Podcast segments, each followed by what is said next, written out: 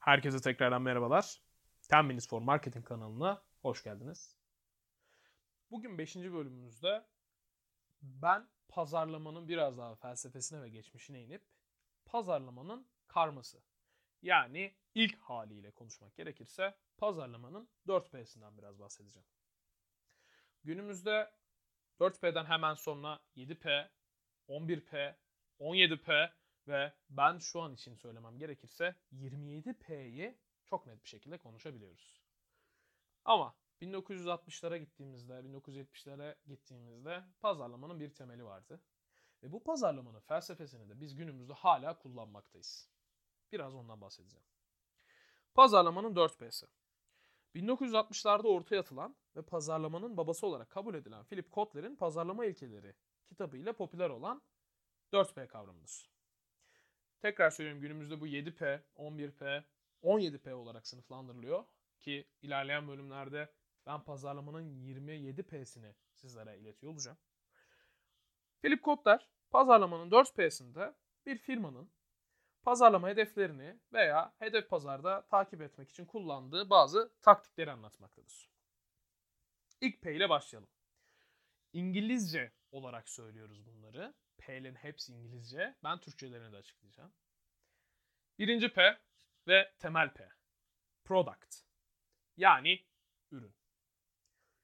Şimdi ürün bir grubun, önce grup diye tanımlıyoruz. İlerleyen dönemlerde başka şekilde tanımlayacağız. Bir grubun ihtiyaçlarını karşılamak için üretilen veya kurulan veya oluşturulan şeylerdir. Ürün somut veya soyut olabilir. Somut olan ürünlere örnek giysi, sanayi ürünleri ve benzeri ürünler. Soyut olan ürünler ise sosyal medya, yazılımlar, B2C, B2B çözümler, business app'ler, hobi app'leri gibi. Aynı zamanda bir de hizmet grubu var. Hizmet grubu Philip Kotler tanımlamasında bulunmamasına da karşılık olarak günümüzde verilen danışmanlıklar, verilen psikologluk süreçleri ve benzeri bütün süreçler soyut kavramların yanı sıra aslına bakarsanız hizmet olarak algılanmaktadır. Fakat Philip Kotler ilk başta soyut kavramı içerisine bunları da koymuştur.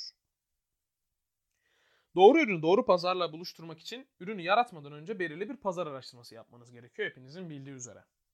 Özellikle yeni bir ürünü ortaya çıkartırken belirli bir problemden doğan veyahut belirli bir fikirden doğan ürünler ortaya çıkartmak gerekmektedir. Eğer ki bir problem odaklı ürün çıkartıyorsanız daha da niş bir hedef pazarlaması yapmanız, hedef pazar araştırması yapmanız gerekmektedir. Özellikle günümüzde dijital girişimciler adını verdiğimiz software, hardware gibi teknoloji girişimcileri doğru hedef pazarının araştırmasını yapmazsa uzun süreçler boyunca yol kat edip hiçbir sonuca varamamaktadır. FMCG sektörü hızlı tüketim grubu için konuştuğumuzda doğru hedef pazarının araştırmasını iyi bir şekilde yapmaz iseniz aylarca yaptığınız yatırımlar, büyük yatırımları çöpe atabilirsiniz. 2010'lu yılların başından itibaren ekonomideki daralma ve kızışan rekabet piyasalarında hedef pazar araştırmalarının ne kadar önemli olduğunu zaten belirli örneklerle görebilirsiniz. Şimdi ürün pazarın ihtiyaçları ve talepleri doğrultusunda tasarlanmalıdır. Her ürün belirli bir yaşam döngüsüne sahiptir. Bunu da unutmamak gerekiyor. Yani siz yüzyıllarca hayatta kalan bir ürün ortaya asla ve asla çıkartamazsınız. Değişen sosyoekonomik yapılar, değişen sosyokültürel yapılar, değişen sosyal veya kültürel yapılar veya değişen talepler ve tüketici davranışları sürekli bir döngü halindedir. Ve kendisini yeniler. Belirli özelliklerini geride bırakırken belirli özelliklerini yenilemeye eğilimlidir. Bu nedenle de ben bir ürün yaptım ve 50 yıl boyunca pazarda kalacağım demeniz mümkün değildir. İster bir temizlik ürünü yapın, ister bir sosyal medya yapın. Evrilmek şarttır. Buna günümüzde çok basit bir örnek vermek gerekirse eskiden video odaklı içeriklere çok dikkat etmiyorken 2014'lü yıllardan sonra tüketici davranışları çok ciddi bir şekilde değişim göstererek video odaklı içeriklere ciddi yatırımlar yapılmaya başlandı. Çünkü insanların ilgisinin video odaklı içeriklerin değiştirdiği gözlemlendi. Her ürün dediğimiz gibi bir yaşam döngüsüne sahiptir. Bu döngü belirli noktalarda doğma, büyüme, olgunluk ve artık döngünün tamamlanmaya başlaması ve düşüş anlamına gelmektedir. Pazarlamacılar genel olarak değer önerilerini yaratırken düşüş evresine geçmemek için ürünlerine yenilik ve inovasyon getirmelidir. Bu sayede de aslında döngüyü uzatabildiğiniz kadar uzatabilir ve pazar payına daha fazla hakim olabilirsiniz. Bir diğer P'ye geçiyorum. Pazarlamanın bir diğer temeli price veya Türkçesiyle fiyat, fiyatlandırma. Şimdi tüm pazarlama stratejisi için çok önemli bir değişken olan fiyat, müşterinin bir ürün için ödemeyi kabul edeceği miktar anlamına gelmektedir. Belirli bir ürün satın alacaksınız. Somut, soyut veya hizmet fark etmez. Belirli bir para ödemeniz gerekiyor. Günümüzde buna para diyoruz. Çok eskiden bu takas yoluyla yapılıyordu. Çok çok eskiden nasıl yapılıyordu çok aşırı bir bilgim yok. Ancak tarihini araştırdığımızda o dönemlerde de aslında bir hizmet karşılığında bir şey veriyorsunuz. Ve bunun bir ölçülebilir değer olması gerekiyor. Çünkü fiziksel bir dünyada yaşıyoruz ve bu değeri mutlaka ölçmeniz gerekiyor. İşte fiyat da günümüzde, price dediğimiz şey de günümüzde tam da bu noktada para olarak karşımıza çıkıyor. Eğer fiyat çok yüksek olursa potansiyel müşterileri kaybedebilir. Çok düşük olursa kar etmekte zorlanabilir veya marka değerinizdeki algınızı gösteremeyebilirsiniz. Fiyat belirlenirken özellikle ve özellikle varsa rakipleriniz, direkt rakipleriniz, doğrudan rakipleriniz, yok ise potansiyel rakipleriniz, hiç yok ise karlılığınızı düşünmeniz ve göz önünde bulundurmanız çok çok önemlidir. Fiyat, maliyeti, karı ve müşteri algısındaki genel değeri kapsar. Bunu da asla unutmamak gerekiyor. Sadece karlılık değildir. Müşteri algısındaki önemli rolü de kapsar. Bir case'imizde Red Bull örneğini birlikte tartışacağız. Üçüncü P'mize geldik. Place veya dağıtım, distribution. Ürünü doğru zamanda, doğru yerde müşterilerle buluşturmak en önemli şeylerden bir tanesidir. En iyi, en iyi ürünü üretseniz dahi bu hizmet olabilir, somut veya soyut bir ürün olabilir.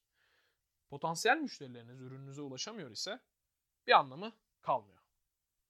Müşterilerin nerede ürüne ulaşmak isteyeceğini veya ne zaman ürüne ulaşmak isteyeceğini anlamak için hedef pazar çok iyi bir şekilde analiz edilmelidir.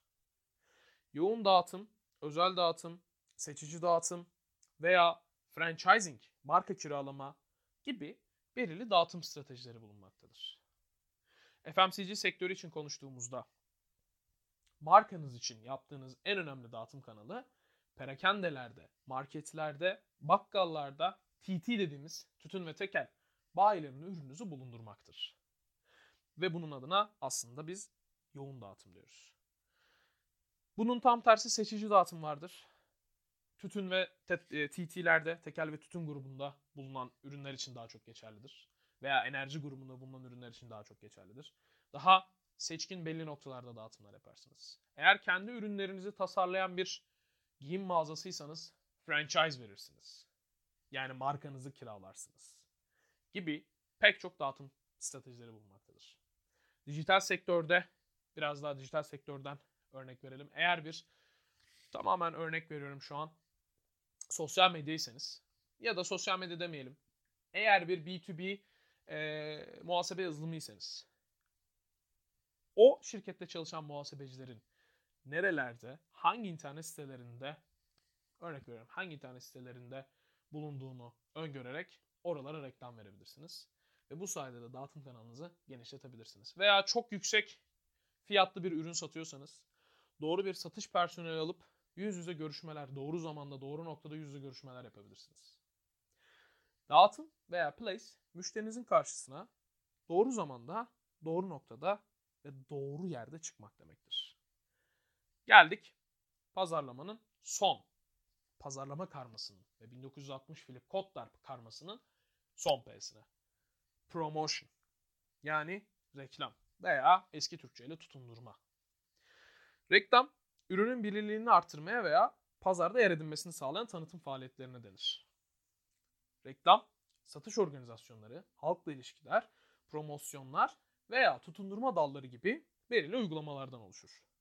İnsanların ürününüzü satın almasını istiyor veya özellikle ürününüzü kullanmasını istiyorsanız öncelikle ürününüzden haberdar olmalarını sağlamanız gerekmekte. Günümüzde reklamcılık çok ciddi şekilde değişime uğramış ve çok ciddi şekilde farklı bir boyuta gelmeye başlamıştır. Ancak pazarlamanın karmasında ilk günlerden beri reklamcılık veya ürünün tanıtılması çok normal veya çok ciddiye alınan bir taraftır. Günümüz dijital reklamcılığında da dünya genelinde sosyal medyayı, Google, Amazon gibi platformları kullanan milyarlarca insanın olması günümüz reklamcılığını %52 oranında çoktan dijitale kaydırmıştır. 10 Minutes for Marketing'de Philip Kotler 4P pazarlama karması vardı. Umarım çok faydalı olmuştur. Görüşmek üzere.